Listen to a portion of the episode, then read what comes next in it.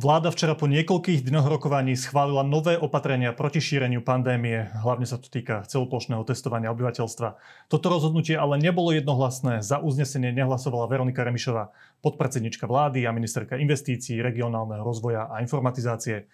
Prečo tak konala, ale aj o tom, v akom stave je momentálne vládna koalícia, sa budem rozprávať priamo s predsedničkou strany za ľudí. Pani Remišová, vítajte. Dobrý deň, prajem.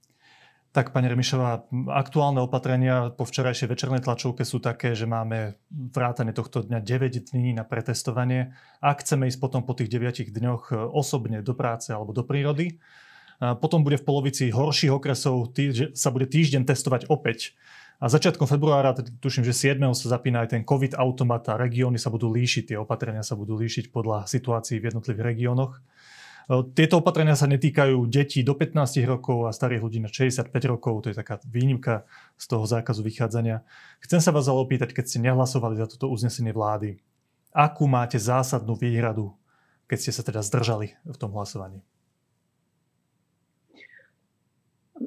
Našou zásadnou výhradou bolo, že e, nesúhlasíme s celoplošným testovaním, to znamená s pretestovaním e, celého Slovenska. E, my sme navrhovali testovanie len v najviac postihnutých regiónoch.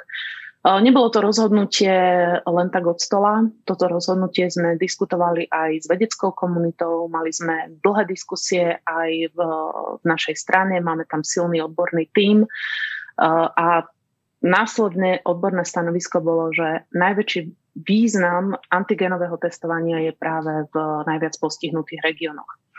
Dnes vieme, ktoré sú kritické regióny. Úrad verejného zdravotníctva vydáva každý týždeň správu, kde identifikuje na základe PCR testov kritické regióny. Dnes je takých regiónov 23 podľa najnovšej správy. Keby sme k tomu pripočítali aj kritické regióny podľa antigenového testovania, tak to vychádza okolo 30-40 kritických regiónov.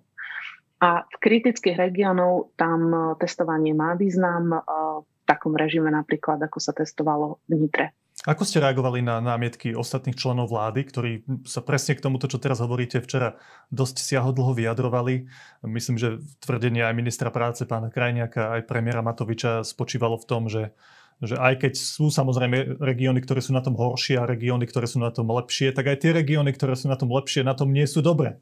Takže má zmysel testovať aj v týchto regiónoch, aj keď to tam nie je taká katastrofa ako v iných.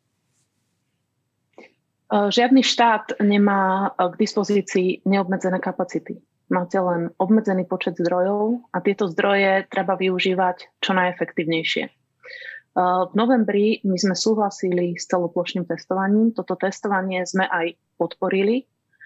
A výsledkom by malo byť, že dnes by sme mali byť na tom lepšie ako okolité krajiny. Nie je to tak. Krajiny, ktoré boli na tom horšie ako Slovensko, sú dnes na tom lepšie, hoci nemali povinné celoplošné testovanie. Čiže uh, úspešný boj s pandémiou je kombinácia opatrení, nie je to len celoplošné testovanie. Ale hovorím, ja to nepokladám za nejaký politický spor, uh, ja to pokladám za čiste uh, odbornú debatu, jednoducho hľadanie tej najlepšej cesty, kde vidíme rôzne, rôzne riešenia. Pán premiér Matovič ale argumentuje, že tie prostriedky, ktoré sa do toho dajú, aj personálne, aj finančné, sa oplatí vynaložiť aj v tých regiónoch, kde situácia nie je až taká zlá ako v iných, pretože ide o životy.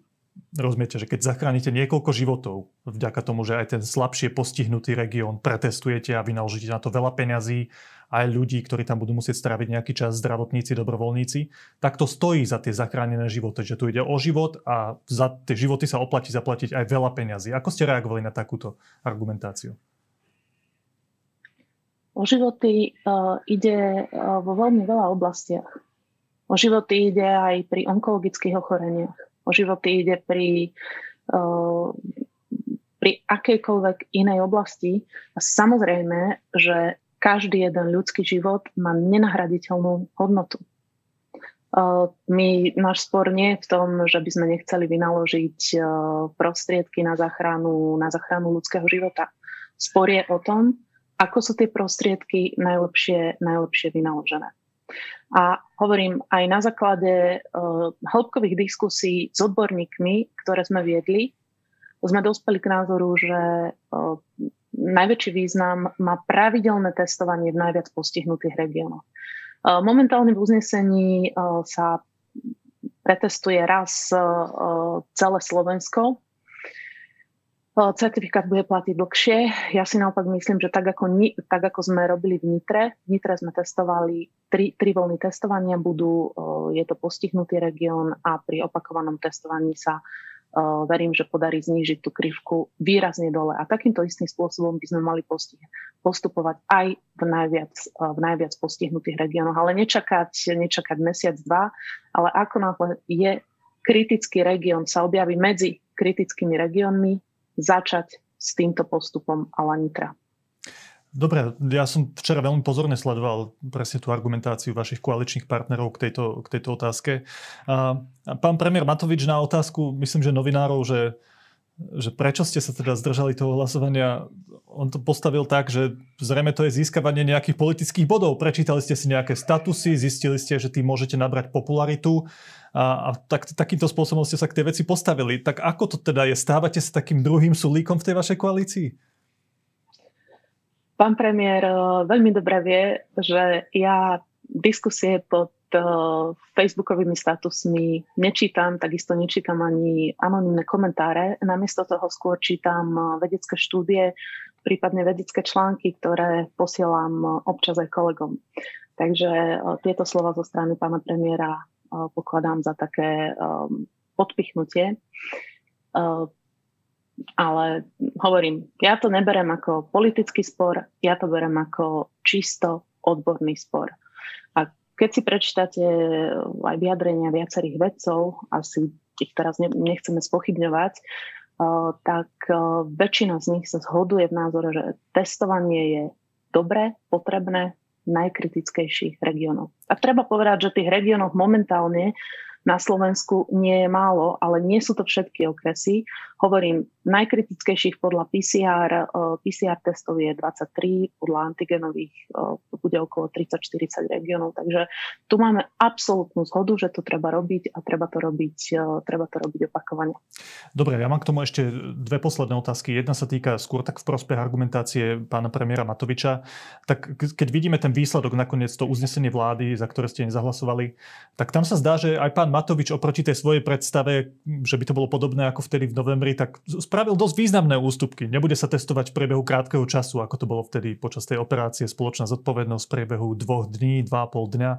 Malo by to byť rozložené v priebehu týždňa. To je jeden taký asi ústupok, že ľudia postupne budú môcť prichádzať na tie testovacie miesta. Bude to asi plynulejšie, bude to v zásade také, také pokojnejšie ako počas toho víkendu intenzívneho. To je taký prvý veľký ústupok. Potom tam je tá výnimka pre tie deti do 15 rokov a, a pre starších ľudí na 65 rokov.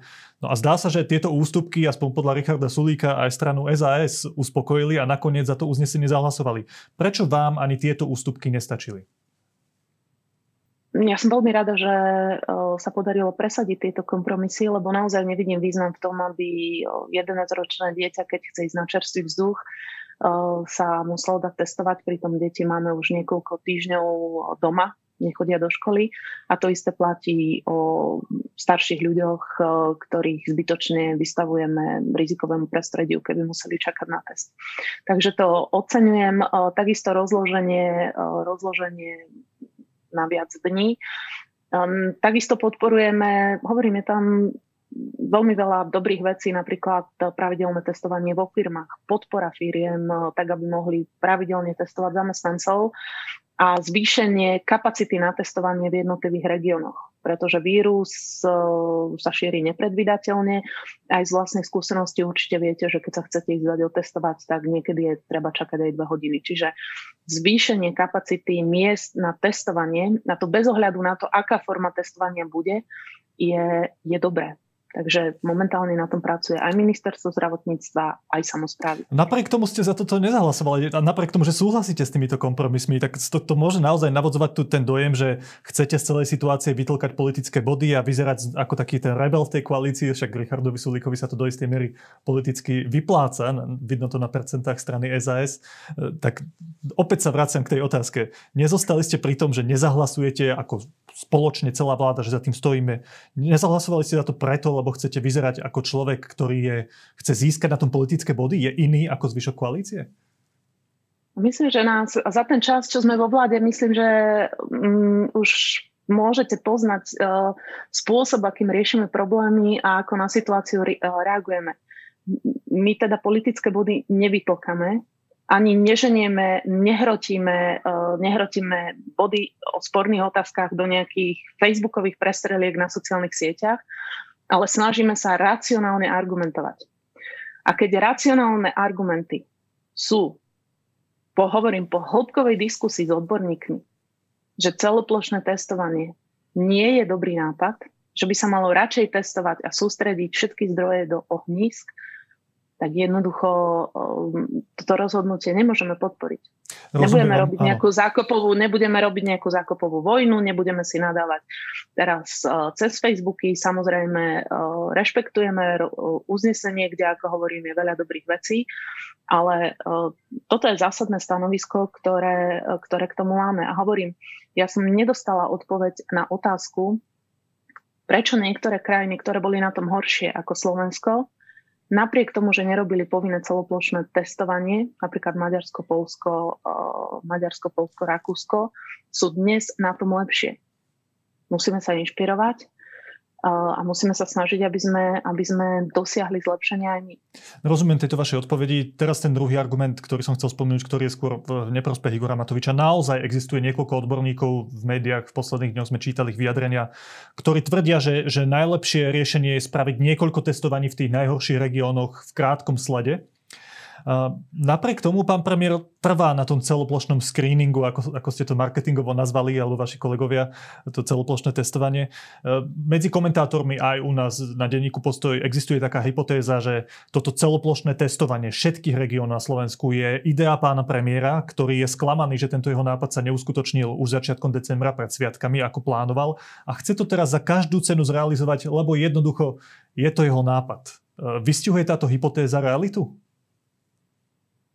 Eh, ja do hlavy pána premiéra nevidím. Eh, ja väčšinou verím v tie najlepšie úmysly, čiže aj eh, teraz verím v to, že pán premiér je úprimne presvedčený, že celoplošné testovanie prinesie nejakú úľavu Slovensku. Hoci teraz vidíme, že krivka po tvrdých opatreniach, ktoré tu máme po lockdowne, začína klesať. Mm, prejavuje sa to v zásade na celom Slovensku. Takže po určitom čase tie opatrenia začínajú fungovať. A hovorím, to sa, túto otázku sa musíte spýtať priamo jeho. Dobre, nebudem vás tým ďalej trápiť. Vrátim sa ešte trošičku späť, aj keď viem, že teraz je dôležitejšie riešiť prítomnosť a to, čo sa ide robiť, ale uh, nesiete politickú zodpovednosť aj za vaše predchádzajúce rozhodnutia a toto je podľa mňa veľmi vážna vec, ktorá sa týka ľudských životov. Vrátim sa do obdobia pred sviatkami, lebo ten stav, ktorý máme teraz v nemocniciach, aj v počte úmrtí, je jednoznačne výsledkom, teda aj s prispením opatrení, ktoré vláda prijala pred Vianocami. A dnes som si s veľkým záujmom vypočul rozhovor s pánom ministerom zdravotníctva Krajčím, s kolegom Branom Závodským. A ten tvrdil, že keď vláda pred sviatkami neprijala tie najtvrdšie opatrenia, tie tvrdé opatrenia, ktoré on ako minister zdravotníctva navrhoval, tak niektorí členovia konzília odborníkov plakali, keď počuli, že vláda nebola schopná prijať tie tvrdšie opatrenia skôr. A ja som sa aj pozeral na to, že ako ste v tom čase reagovali na tie jednotlivé návrhy vy. Tak pozrel som si každý deň aj ako ste komunikovali keď zasadal vláda 14.12., neschválili sa tie prísne opatrenia, respektíve sa posunuli tvrdšie opatrenia až na 21.12., tak som vás nevidel ani na briefingu, kde vystúpili vaši kolegovia. Pozeral som na váš Facebook, kde ste nehovorili jak jednoznačne, že musíme prijať oveľa tvrdšie opatrenia a skôr ako teraz. Napriek tomu, že aj minister zdravotníctva to chcel, aj odborníci varovali, že môže ísť o veľmi zlú situáciu, eh, tak sa vás chcem opýtať teraz takto spätne eh, Našiel som teda jednu reláciu, kde ste povedali, že vy ste boli za prísnejšie opatrenia počas tých rokovaní vlády. A tie prísnejšie opatrenia z vašej strany ste s tým mysleli lyžovanie a tie lyžerské vleky, ktoré nakoniec boli otvorené. Vy ste chceli... Nie, my, sme mysle, my sme mysleli hlavne napríklad hotely. Áno, ale povedzte mi prosím teraz takto spätne. Lebo mne sa zdá, že to rozhodnutie vlády s tým mekým lockdownom, naozaj slabým, ktorý bol počas sviatkov, vyplýval aj z toho, že vláda sa bála, že ľudia sa nahnevajú, že nebudú môcť ísť na Vianoce ku svojim blízkym, stretávať sa v rodinách a tak ďalej. A chcem sa vás teda opýtať úplne na rovinu, že či, či teraz viete verejnosti povedať, že z akého dôvodu v tom čase vláda neprijala tvrdšie opatrenia napriek tomu, že minister zdravotníctva po nich volal. Bolo to z obavy o, straty, o stratu popularity? Ja vám môžem povedať, čo som ja na vláde navrhovala a ako hovorím, navrhovala som eh, prísnejšie opatrenia pre hotely napríklad a pre lyžiarske strediska. Takže ja som sprísnenie opatrení na vláde navrhovala. A v, tom, v, tom, v tomto som eh, ministra zdravotníctva eh, podporovala. No ale ak sa nemýlim, tak pán minister zdravotníctva chcel prísnejšie opatrenia aj v iných oblastiach, aj čo sa týka vychádzania, stretávania sa a tak ďalej. Prečo ste tento jeho návrh nepodporili? Prísnejšie opatrenia v oblasti stretávania boli zavedené aj po dohode s pánom ministrom zdravotníctva, kde boli veľmi prísne opatrenia. Ale neskôr ako chcel Bol... on, až od 21. Boli zavedené opatrenia stretávania sa, mohli sa stretávať, bolo to veľmi presne špecifikované, práve počas Vianoc sa mohli stretávať len dve, bolo to nazvané bubliny, to znamená, že ktoré sa predtým s nikým iným nestretli. Eh, čiže stretávanie práve rodín, ktoré bolo identifikované aj zo strany ministerstva zdravotníctva ako jeden veľmi rizikový faktor, tak bolo obmedzené. Takisto som navrhovala napríklad zákaz nočného vychádzania počas Silvestra. Počkajte, pani ministerka, Takže... ale vy dobre viete, že keď sa prijal to opatrenie ohľadom stretávania sa rodín alebo tých buniek, tých bublín, ako ste to nazvali, tak to bolo niečo, čo sa absolútne nedalo skontrolovať. Tam hoci kto mohol povedať, že idem za druhou bublinou a v skutočnosti šiel za treťou, štvrtou. A tá vláda mohla prijať o mnoho prísnejšie opatrenia, proste zakázať stretávanie akýchkoľvek bublín. Prečo sa to nestalo? Báli ste sa hnevu ľudí? Pán redaktor, veľmi sa milíte. Toto je veľmi tvrdé opatrenie, zakázať stretávanie, akékoľvek stretávanie okrem dvoch bublín. To je veľmi tvrdé opatrenie na Vianočné sviatky. Veľmi ale, tvrdé. Ale nevymožiteľné. Následne, prepačte, následne od prvého, prvého bolo zakázané stretávanie sa akýchkoľvek bublín. To znamená, že ľudia musia ostávať v jednej domácnosti. Takisto je to veľmi tvrdé opatrenie, veľmi tvrdé opatrenie. A vy hovoríte o tom, že je to nevymožiteľné ale väčšina opatrení je nevymožiteľná. To si treba povedať úplne na rovinu, pretože hadam si nemyslíme, že máme dostatočný počet policajtov, ktorí budú chodiť po každej jednej domácnosti a klopať a kontrolovať, či sa náhodou v priebehu 24 hodín nestretli s nejakou inou bublinou. O tom je, a to presne hovorím, že celá, celý management pandémie je z veľkej časti založený aj na ľuďoch. Vláda môže prijať opatrenia, ale to, ako budeme pandémiu zvládať, závisí od toho, ako budú ľudia ochotní tieto opatrenia dodržiavať. Preto ja zastávam názor, že na ľudí by sa nemalo nakladať viac, ako robí štát, alebo viac, ako je primerané. A to je veľmi dôležité a to preto napríklad hovorím aj e, v tejto otázke pri plošnom testovaní na ľudí by sa nemali nakladať neprimerané opatrenia, ktoré nie sú nevyhnutné nutné, pretože následne ľudia nebudú ochotní dodržiavať opatrenia. Vedci hovoria o tom, že dva, e, dve prostredia, kde sa najviac ľudia nakazia, sú rodina a, sú, a je práca. Prakticky stretávanie v rodine nemáte ako skontrolovať. To, to je, myslím, že úplne jasné. Čiže záleží to na tom, akým spôsobom štát komunikuje, ako to dokáže ľuďom vysvetliť, aké je to nevyhnutné dodržiavať opatrenia a aj v prípade, keď ste chorí, sa v rodine izolovať. Ja vám to môžem povedať na svojom vlastnom uh, prípade, keď ja som uh, prakticky celé Vianoce strávila v izolácii sama v jednej izbe, uh, pretože som mala COVID, ale dodržiavala som izoláciu od rodiny a ja som nikoho nenakazila. Ale preto je veľmi dôležitá osveta medzi ľuďmi, pretože toto sa nedá vymôcť nejakým spôsobom. Rozumiem vaše odpovedi, pani Remišová, len musíte aj vy uznať, že asi je rozdiel, keď zakážete pohyb medzi okresmi a na hraniciach okresov stoja policajné hliadky, ktoré kontrolujú tie autá, ako to robia potom prvom alebo po posledných dňoch. A je rozdiel proti tomu, ako to bolo pr- počas tých sviatkov, ešte pred 1. januárom. Ale mám poslednú otázku k tomu, už uzavrieme túto tému. Keď sa pozriete späť, lebo naozaj po tých vianočných sviatkoch, po tých stretávaní ľudí, tu vidíme, ako tá pandémia vybuchla ako vďaka tomu... Stretávanie, prepačte, stretávanie ľudí počas Vianočných sviatkov mimo dvoch bublín, ktoré sa predtým nestretli nikde inde, bolo zakázané. Dobre, pani Remišová, tak to, naozaj to ukončím touto otázkou, že keď teraz vidíte, aká je situácia v našom zdravotníctve a v celej krajine, vy stojíte za tým, za tými opatreniami, ktoré ste ako vláda prijali e, na obdobie tých sviatkov od toho 21.12. Boli to správne opatrenia v tej chvíli alebo mali byť prísnejšie? E, ja hovorím, že e, ja som presadzovala sprísnenie, ale také opatrenia, ako boli, ja si myslím, že bolo treba prijať tieto opatrenia. Samozrejme, že ich bolo treba prijať. Dobre, poďme ďalej. Ja som sa doteraz veľmi nevenoval tej téme tých koaličných sporov medzi pánom Matovičom a Richardom Sulíkom, ktoré vyslovene otravujú verejnosť a myslím, že ani kolegovia novinári už nemajú veľmi chuť sa tým zaoberať, aj keď to reálne ovplyvňuje rozhodnutia tejto koalície. Ehm, chcem sa vás hlavne opýtať jednu otázku. Ako z tejto situácie von? Lebo tam evidentne vidíme, že e, pán premiér preto, lebo má problém s Richardom Sulíkom, mu zadá nákup antigénových testov. Pán minister hospodárstva, keďže má problém s pánom premiérom, tak to nákup tých testov nejakým spôsobom naťahuje a pýta si zadanie siahodlhými cestami, aké to mohol podľa vašich slov, ako som vás počula, vybaviť aj telefonátom jedným. Tak ale chcem sa vás opýtať, vy vidíte tento spor priamo na tej vláde, tak sa vás chcem opýtať, že či vidíte nejakú cestu z tohto von, aby títo dvaja ľudia na základe ich vzájomných animozít nevytvárali potom také riešenia, ktoré poškodzujú celú spoločnosť. Ja si uvedomujem, že je krízová situácia. Na každom ministrovi vrátane premiéra je obrovský tlak. Žiadna iná vláda neriešila takúto ťažkú situáciu, že sme museli riešiť aj zdravotnú krízu, aj ekonomickú krízu.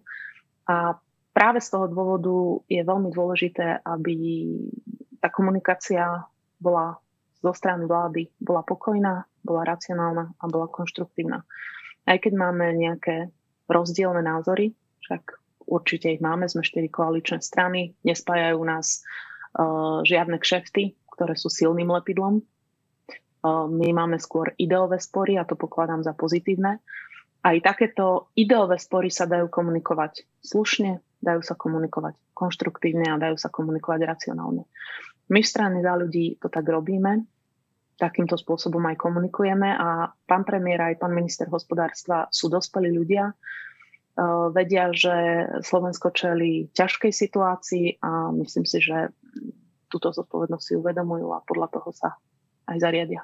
No to všetci uvidíme, lebo myslím, že takéto vyhlásenia o vzájomnom neútočení cez médiá sme tu počuli už pred niekoľkými týždňami a pred pár dňami sme videli ďalšie tlačové konferencie s následnými reakciami.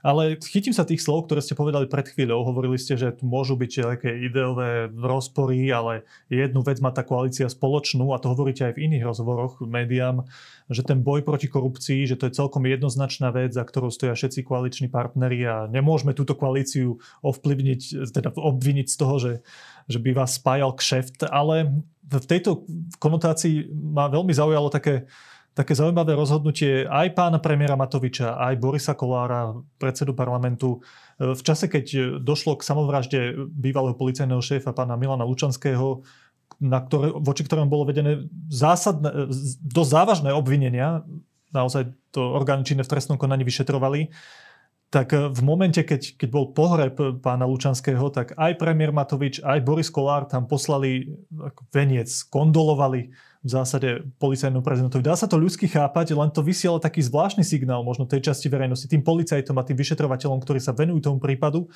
že zrazu títo ľudia, ktorí predstavujú tú antikorupčnú líniu, nejakým spôsobom ukazujú svoje sympatie voči človeku, ktorý bohužiaľ prišiel o život, ale tento človek zároveň bol naozaj že seriózne vyšetrovaný, trestne stíhaný a vo väzbe. Ako ste vnímali túto situáciu? Um, nechcem komentovať uh, to konanie ani pána premiéra, ani pána predsedu Národnej rady. Um, nepoznám ich motívy. V každom prípade ja by som asi poslala veniec uh, všetkým lekárom, ktorí položili život uh, v službe nám všetkým a boji proti covidu. Takže uh, ja si myslím, že iste je to veľmi tragická udalosť, ale táto situácia, videli sme, že opozícia ju veľmi hrubo zneužívala na nejaké politikačenie a na vytlkanie politických bodov.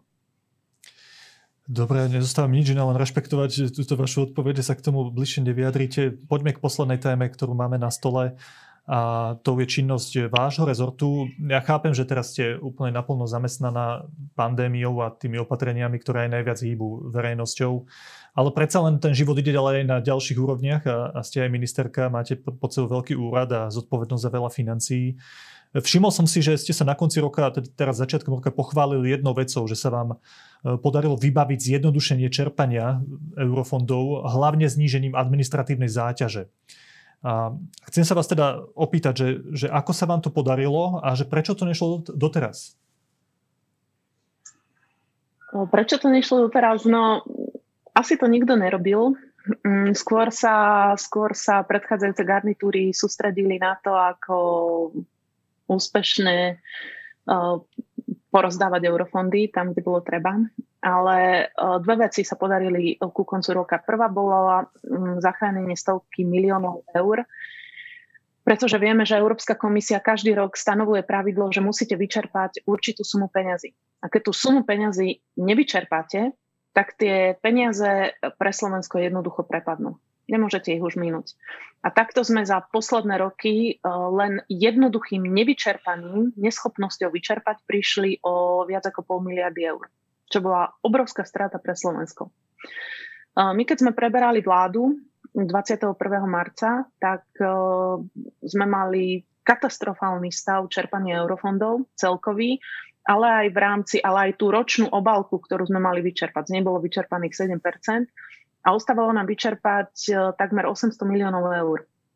Máte krízu, všetko je zastavené, administratívne procesy nefungujú, mali sme lockdown, Čiže bolo to, ja to poviem tak, že nadľudské úsilie, kedy aj v koordinácii a spolupráci s ostatnými rezortami sa podarilo v tv- troch najväčších fondov minúť uh, peniaze uh, do posledného centa. Čiže v tom je obrovský pokrok.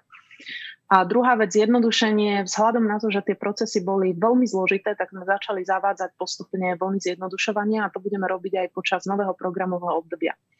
Mali sme prvú vlnu, hneď po nastupe do vlády sme prijali novelu, ktorá riešila špeciálne problémy e, zamerané na COVID výzvy. Následne veľmi zle na tom bol regionálny program, kedy hrozilo reálne ešte k 1. novembru, hrozilo, že prídeme o 100 miliónov eur.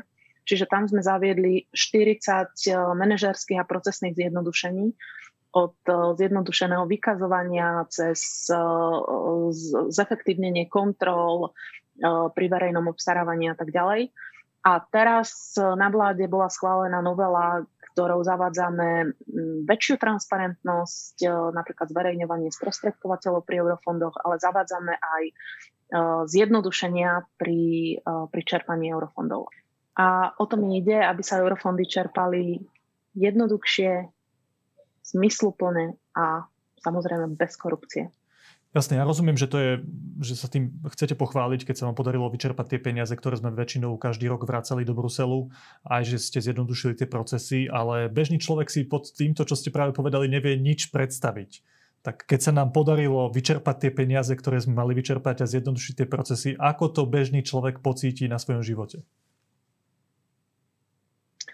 Z eurofondov sme tento rok financovali veľmi veľa dobrých vecí. Financovali sme zdravotníctvo, financovali sme ochranné pomocky, financovali sme udržanie pracovných miest, podporu na udržanie, aby naša ekonomika neskolabovala, neskolabovala počas krízy, ktorá nasledovala zdravotníckú krízu. Financovali sme investičné priority v regiónoch, či už to boli cesty, cyklotrasy, obnovy škôl.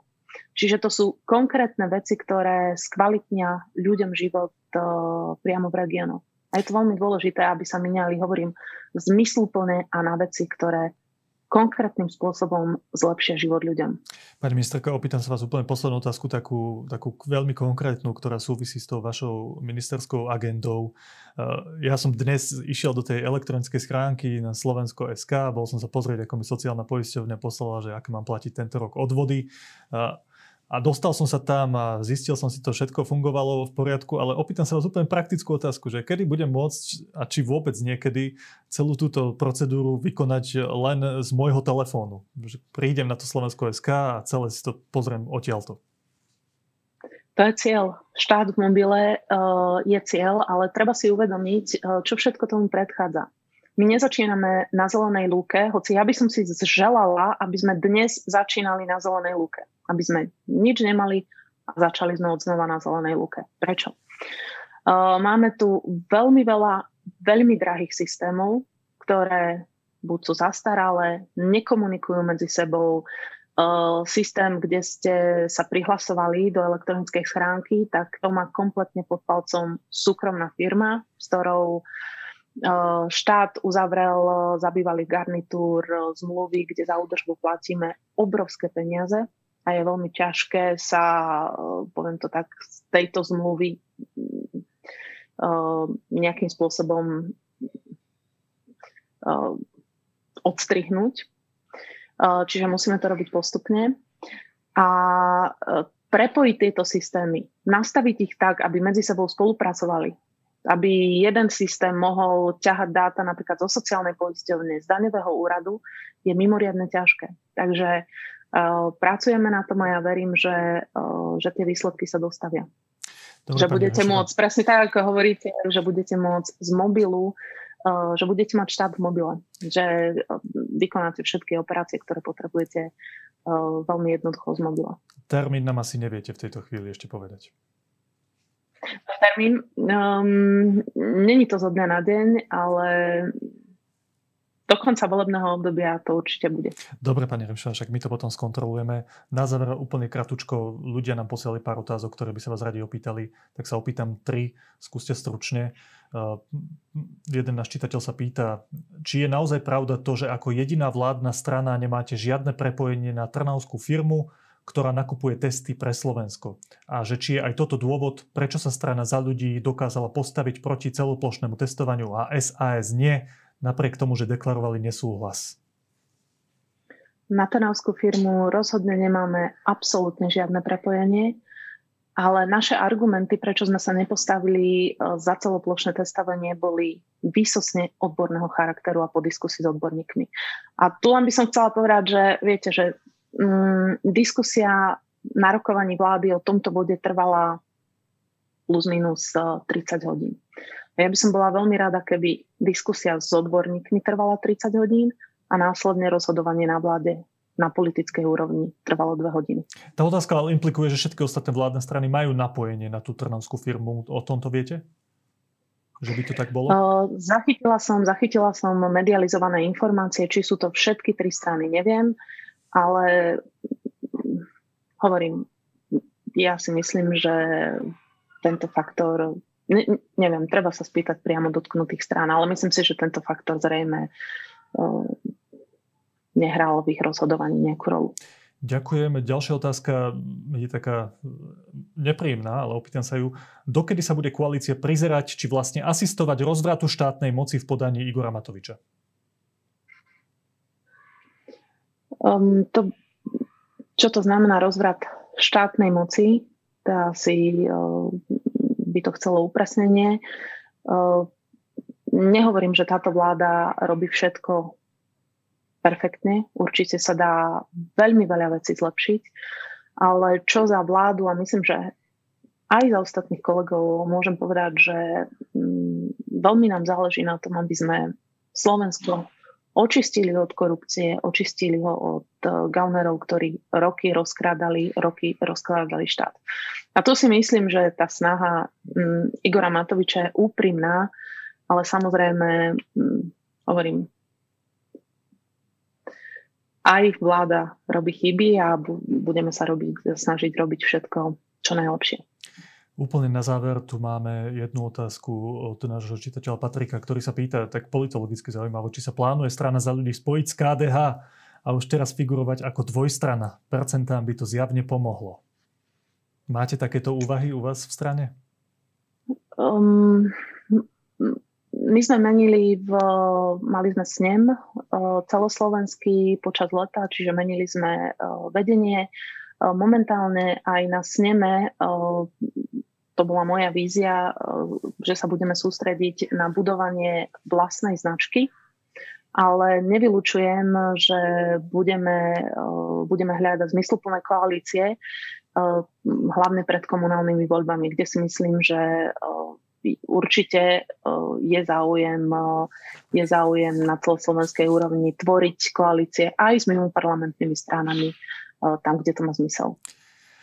To bola podpredsednička vlády, ministerka investícií, regionálneho rozvoja a informatizácie, aj predsednička strany za ľudí Veronika Remišová. Pani Remišová, prajem všetko dobré. Prajem vám krásny deň.